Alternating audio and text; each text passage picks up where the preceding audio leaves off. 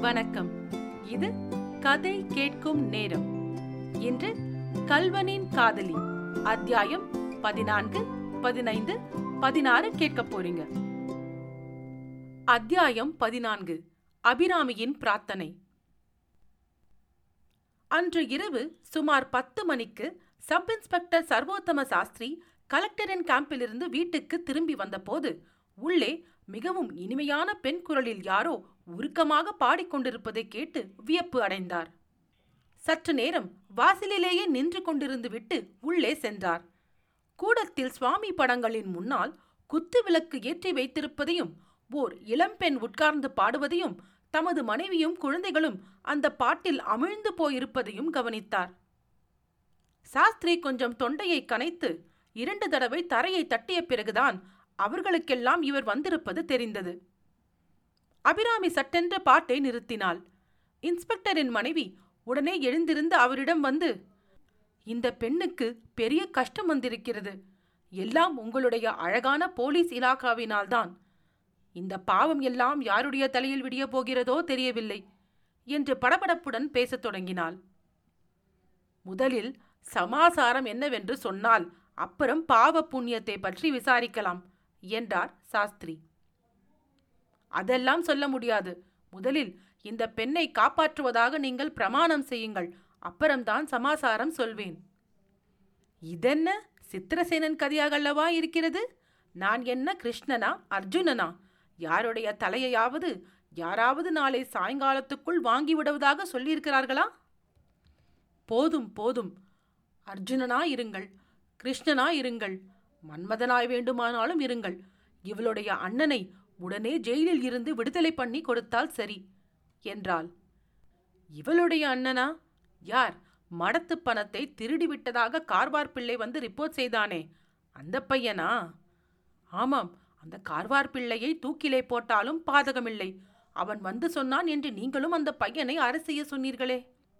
பிறகு மீனாட்சி அம்மாள் அபிராமியும் செங்கமலத்தாட்சியும் தெரிவித்தபடி எல்லா விவரங்களையும் சர்வோத்தம சாஸ்திரியிடம் சொன்னாள். சாஸ்திரி எல்லாவற்றையும் கேட்டுவிட்டு அந்த சங்குப்பிள்ளை பெரிய அயோக்கியன் என்று எனக்கு தெரியும். அவனுக்கு நல்ல பாடம் கற்பிக்கிறேன்.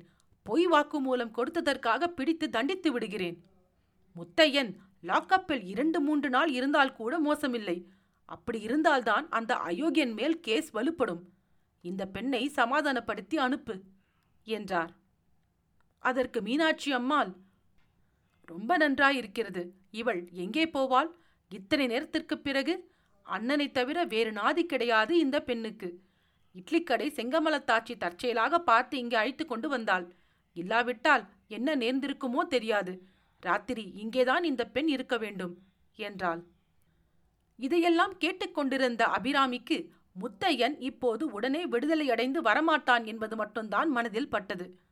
மீனாட்சி அம்மாளின் ஆறுதல் மொழியினால் தேறுதலடைந்திருந்த அவளுக்கு இப்போது துக்கம் பொங்கிக் கொண்டு வந்தது. எவ்வளவோ அடக்கி பார்த்து முடியாமல் விம்மினாள். அந்த சமயம் வீட்டு வாசலில் ஆள் ஓடி வரும் சத்தம் கேட்டது. அடுத்த நிமிஷம் ஒரு போலீஸ்காரன் உள்ளே வந்து சப் இன்ஸ்பெக்டருக்கு சலாம் வைத்து நின்றான். சப் இன்ஸ்பெக்டர் என்னடா இந்த தடபுடல்? போலீஸ் ஸ்டேஷனை திருடன் கொண்டு போய்விட்டானா? என்றார். இல்லை எஜமான். என்னடா பின்ன? ஒன்றுமில்லை எஜமான். ஒன்றுமில்லாததற்கு இவ்வளவு தடபுடல். இல்லை எஜமான். என்னடா இல்லை முட்டாள். தடபுடல் இல்லை எஜமான். இரண்டு கைதிகள் லாக்கப்பில் இருந்து எஸ்கேப் ஆகிவிட்டார்கள் எஜமான். என்ன? என்ன? நிஜமாகவா? ஆமாம் எஜமான். குரவன் சொக்கனும் இன்று சாயங்காலம் அற செய்த முத்தையனும் ஓடிவிட்டார்கள் எஜமான். இதை கேட்டதும் இன்ஸ்பெக்டர் அவருடைய மனைவி அபிராமி மூன்று பேரும் திடுக்கிட்டு போனார்கள். ஆனால் அவர்கள் ஒவ்வொருவருடைய உள்ளத்திலும் இந்த செய்தி வெவ்வேறு வித உணர்ச்சிகளை உண்டாக்கிற்று. பாவி பயல் காரியத்தை கெடுத்து விட்டானே என்று நினைத்தார் இன்ஸ்பெக்டர். கான்ஸ்டபிளை பார்த்து போ ஓடு உங்களையெல்லாம் முதலில் தொலைத்துவிட்டு மறு காரியம் பார்க்கிறேன் என்று கூவினார். அவன் போனதும் உள்ளறையில் இருந்த ரிவால்வரை எடுப்பதற்காக விரைந்து சென்றார். மீனாட்சி அம்மாளின் மனதில் பெரும் கலக்கம் உண்டாயிற்று. முத்தையன் ஓடிப்போனதன் விளைவுகளை நன்கு அறியவில்லை என்றாலும் ஏதோ விபரீதம் நடந்துவிட்டதென்று மட்டும் அவளுக்கு தோன்றிற்று. பேதை பெண் அபிராமியோ அந்த செய்தியை கேட்டு பெரிதும் சந்தோஷமடைந்தாள். தன் அண்ணன் ஜெயிலில் இருந்து தப்பித்துக் கொண்டு போய்விட்டான் என்பது மட்டுமே அவளுக்கு தெரிந்தது. அதனுடைய பலாபலன்களை அவள் என்ன கண்டாள்? இன்ஸ்பெக்டர் ரிவால்வரை எடுத்து வர உள்ளே போனபோது அவர் மனைவியும் அவரை தொடர்ந்து போனாள். அப்போது அபிராமி கூடத்தில் இருந்த படத்தின் முன்னால் கைகூப்பி நின்று சுவாமி பகவானே என் அண்ணன் போலீஸ்காரர்கள் கையில் அகப்படக்கூடாது என்று வாய்விட்டு பிரார்த்தித்தாள். உள்ளே இருந்து இதை கேட்டுக்கொண்டே வந்த சப் இன்ஸ்பெக்டர் அபிராமியை இரக்கத்துடனே பார்த்துவிட்டு ஐயோ துரதிர்ஷ்டம் பிடித்த பெண்ணே என்று வாயுக்குள் சொல்லிக்கொண்டு வெளியே சென்றார். அத்தியாயம் பதினைந்து.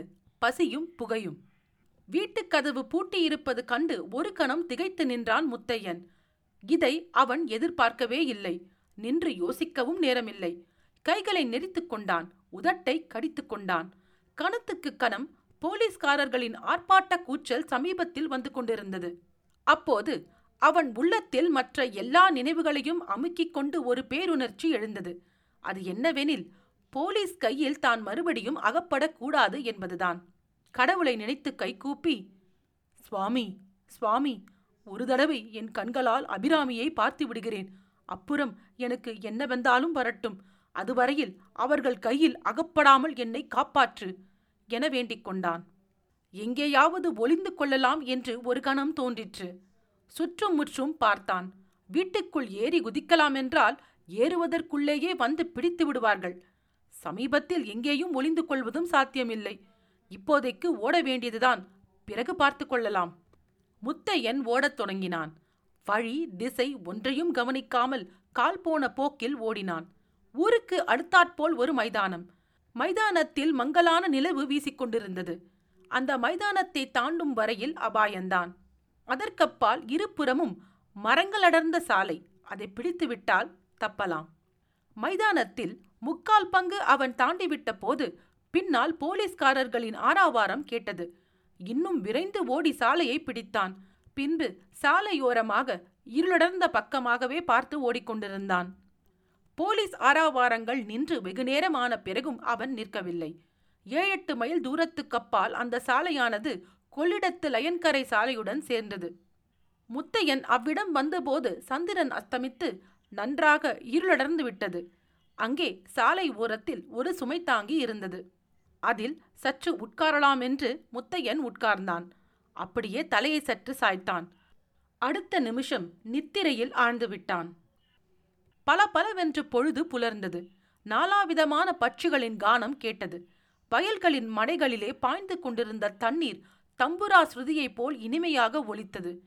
கொஞ்ச தூரத்தில் ஒரு குடியானவன் தோளில் கலப்பையுடன் உழவு மாடுகளை ஓட்டிக்கொண்டு தெம்மாங்கு பாடிக்கொண்டு வந்தான். அபிராமி உன் தொண்டை எப்போது இவ்வளவு லட்சணமாச்சு? என்று சொல்லிக்கொண்டே முத்தையன் கண்களை விழித்தான். அந்தண்டையும் இந்தண்டையும் பார்த்து முடித்தான். உடனே நேற்றைய சம்பவங்கள் எல்லாம் ஞாபகம் வந்தன. சட்டென்று கீழே குதித்து பக்கத்தில் கொள்ளிடத்துப் படுகையில் இறங்கி அவ்விடம் அடர்ந்து வளர்ந்திருந்த நாணற்காட்டில் மறைந்து கொண்டான். குடியானவன் அந்த சுமைத்தாங்கியின் அருகில் வந்த அதே சமயம் இன்னொரு பக்கத்தில் இருந்து இரண்டு போலீஸ் சேவகர்கள் வந்தார்கள். பாவம் அவர்கள் ராத்திரியெல்லாம் கண்ணை விழித்து அலைந்து ரொம்பவும் களைத்து போய் காணப்பட்டார்கள். அடே இங்கே எங்கேயாவது ஒரு ஆளை கீழே பார்த்தாயா? என்று ஒரு போலீஸ்காரன் அந்த குடியானவனை பார்த்து கேட்டான். குடியானவன் திரு திருவென்று விழிக்கவே இன்னொரு போலீஸ்காரன்? அடே என்னடா முழிக்கிறாய்? ஆளு தேளு எதையாவது பார்த்தாயா? என்று அதட்டுங்குரலில் கேட்டான். குடியானவன் தன் கையில் வைத்திருந்த ஒரு காகித பொட்டலத்தை சட்டென்று பின்புறமாக எரிந்துவிட்டு சாமி நான் பார்க்கலைங்க. நான் பார்க்கவே இல்லைங்க என்று அலறினான். அவன் பொட்டலத்தை எரிந்ததை போலீஸ்காரர்களின் ஒருவன் பார்த்து விட்டான். அதை எடுத்து பிரிக்கத் தொடங்கினான். குடியானவன் ஐயோ சாமி நான் இல்ல நான் போடவே இல்ல என்று இன்னும் அதிகமாகவே கதறினான். பிரித்த பொட்டலத்திற்குள் ஒரு தேலை கண்டதும் போலீஸ்காரன் அலறி அடித்துக்கொண்டு அதை கீழே போட்டான். இரண்டு கான்ஸ்டபிள்களும் அந்த குடியானவனுடைய இரண்டு காதுகளை பிடித்து கொண்டார்கள். என்னடா சமாசாரம்? நிஜத்தை சொல்லிவிடு. இல்லாவிட்டால் சாமி சாமி சொல்லிடுறேனுங்க. எங்க துரசாமி இருக்கானுல்ல துரசாமி. அவன் நேத்தி நான் தூங்கிட்டு இருந்த போது என் காதுல கட்டெரும்ப போட்டானுங்க. அதற்கு பதிலாய் அவ மேலே போடுறதுக்காக தேலை பிடிச்சிட்டு வந்தேனுங்க சாமி. அது உங்களுக்கு எப்படியோ தெரிஞ்சுக்கிடுத்தே. அதெல்லாம் ஆச்சரியமா இருக்கு. என்று மூக்கின் மேல் விரலை வைத்து ஆச்சரியப்பட்டான் குடியானவன். போலீஸ்காரர்கள் அவனை பிடரியை பிடித்து ஒரு நெட்டு நெட்டு தள்ளிவிட்டு மேலே சென்றார்கள். சற்று தூரத்தில் மறைவில் இருந்து இதையெல்லாம் பார்த்து கொண்டிருந்த முத்தையன் நாணற்காட்டின் வழியாக மேலே நடக்கலானான். நடக்கும்போது யோசித்துக் கொண்டே போனான். இன்றெல்லாம் போலீஸ் நடமாட்டம் அதிகமாய்தான் இருக்கும். ஆகையால் சாலை பக்கம் தலை காட்டக்கூடாது. ஒருவன் கொள்ளிடக்கரை நாணற்காட்டில் மட்டும் புகுந்துவிட்டால் அவனை கண்டுபிடிக்க யாராலும் முடியாது என்று முத்தையன் கேள்விப்பட்டதுண்டு. அது உண்மையென்று இப்போது நன்றாய் தெரிந்தது. நாணனில் பத்து அடி தூரத்தில் உள்ளவனை கூட பார்க்க முடியாது. பல மைல் விஸ்தீரணம் படர்ந்திருந்த அக்காட்டில் மறைந்திருப்பவனை எங்கே என்று தேடுவது? எத்தனை பேர் தேடினால்தான் ஆகிற காரியமா? ஆகவே எவ்வளவு நாள் வேண்டுமானாலும் அங்கே நாணற்காட்டில் அவன் அகப்படாமல் இருக்கலாம். ஆனால் இருந்து என்ன செய்வது? எதற்காக இருக்க வேண்டும்? எத்தனை நாள்தான் அப்படி இருப்பது? அபிராமியை பார்ப்பதற்கு வழி என்ன? அபிராமியின் நினைவு வந்ததும் அவள் வீட்டை விட்டு எங்கே போயிருப்பாள் என்று சிந்திக்கத் தொடங்கினான். அப்போது நேற்று மத்தியானம் கான்ஸ்டபிள்கள் தன்னை போலீஸ் ஸ்டேஷனுக்கு அழைத்துப் போகையில் வழியிலே செங்குமலத்தாச்சி வீதியின் மறுபக்கம் போய்க் கொண்டிருந்ததும் அவள் தன்னை வியப்புடனே பார்த்துவிட்டு சென்றதும் ஞாபகம் வந்தன. ஐயோ! அந்த பாவிகள் என்னை கைது செய்து கொண்டு போகிறார்கள் என்று மட்டும் தெரிந்திருந்தால் ஆட்சியிடம் அபிராமியை பார்த்து கொள்ளும்படி சொல்லியிருப்பேனே என்று நினைத்தான். ஆனால் தான் சொல்லாது போனாலும் செங்கமலத்தாட்சியேதான் அபிராமி ஒண்டியாயிருக்கக் கூடாதென்று சொல்லி அவளை தன்னுடைய வீட்டுக்கு அழைத்து போயிருக்க வேண்டும். இல்லாவிட்டால் அபிராமி வேறு எங்கே போயிருப்பாள்? ஒருவேளை ஒருவேளை கார்வார் பிள்ளைதான் மறுபடியும் வந்திருப்பானோ? அந்த நினைவே அவனுக்கு எல்லை இல்லாத துன்பத்தை அளித்தது. நூறு தேள்கள் சேர்ந்தாற்போல் கொட்டிவிட்ட மாதிரி இருந்தது.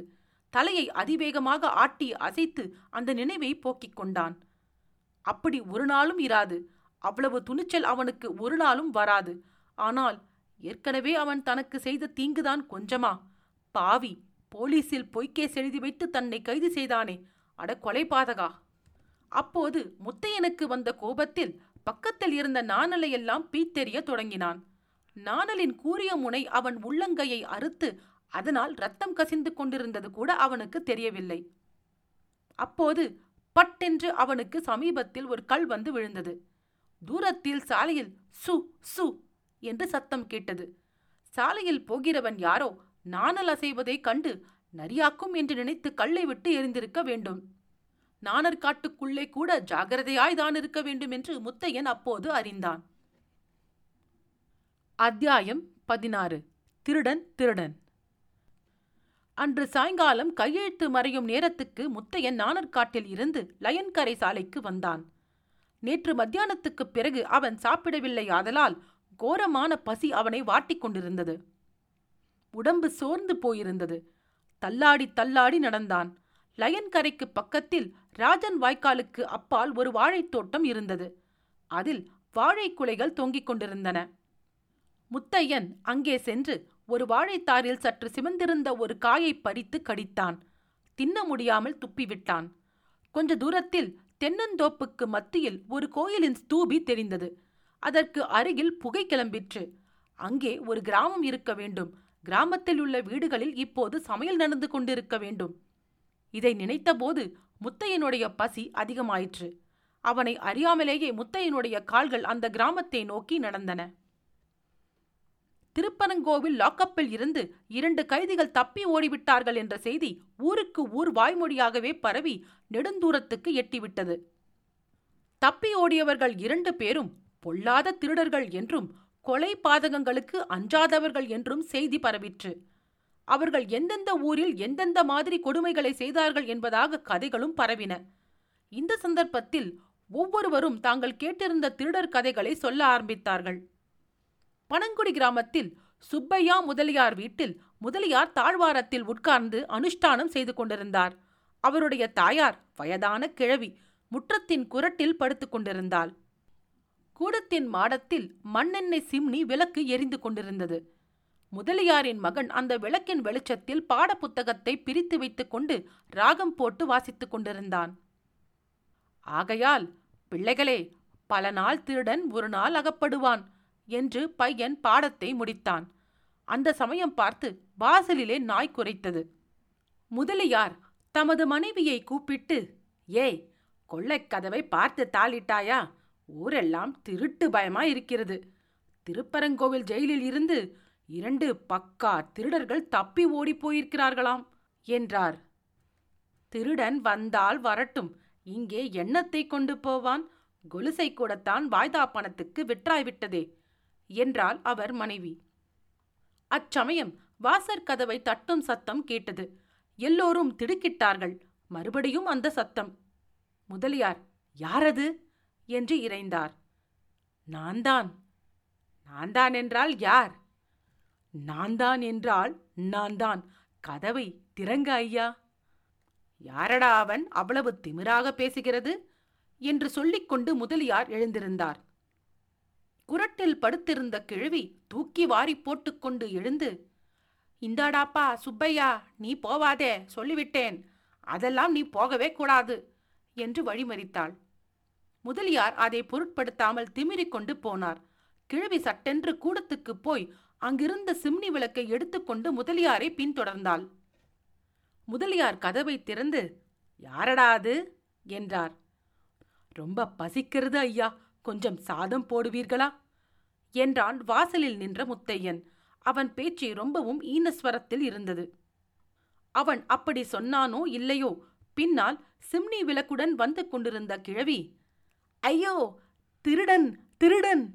என்று கூவிக்கொண்டே விளக்கை கீழே போட்டாள். விளக்கு அணைந்தது. இருள் சூழ்ந்தது. திருடன் திருடன் என்று அந்த கிழவி போட்ட கூச்சலுக்கு நாலா பக்கங்களில் இருந்தும் எதிரொலி கிளம்பியது. அடுத்த வீடு அண்டை வீடு எதிர் வீடுகளில் திருடன் திருடன் என்ற ஒலி எழுந்தது. அது வீடு வீடாக பரவி கிராமத்தின் கடைசி வீடு வரையில் சென்றது.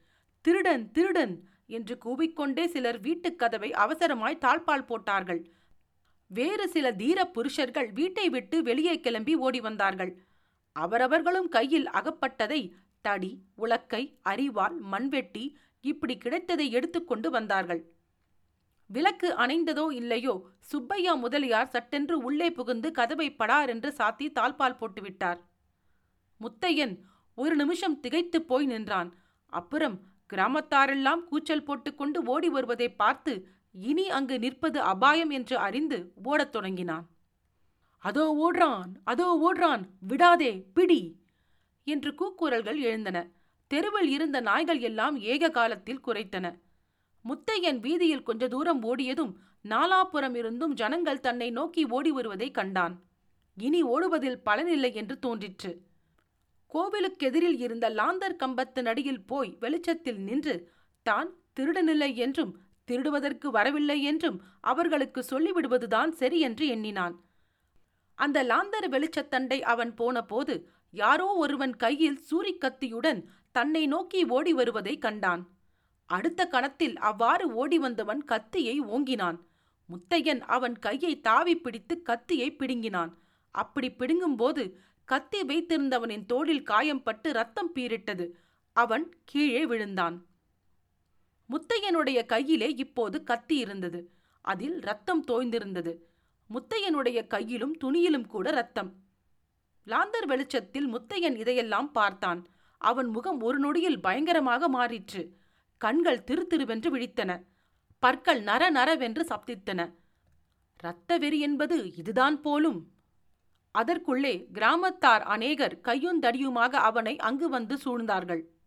முத்தையன் சூரிக்கத்தியை தூக்கி காட்டி வாருங்களடா என்று கர்ஜனை செய்து பல்லை கடித்தான். வந்தவர்கள் அவனுடைய பயங்கர தோற்றத்தை பார்த்தார்கள்.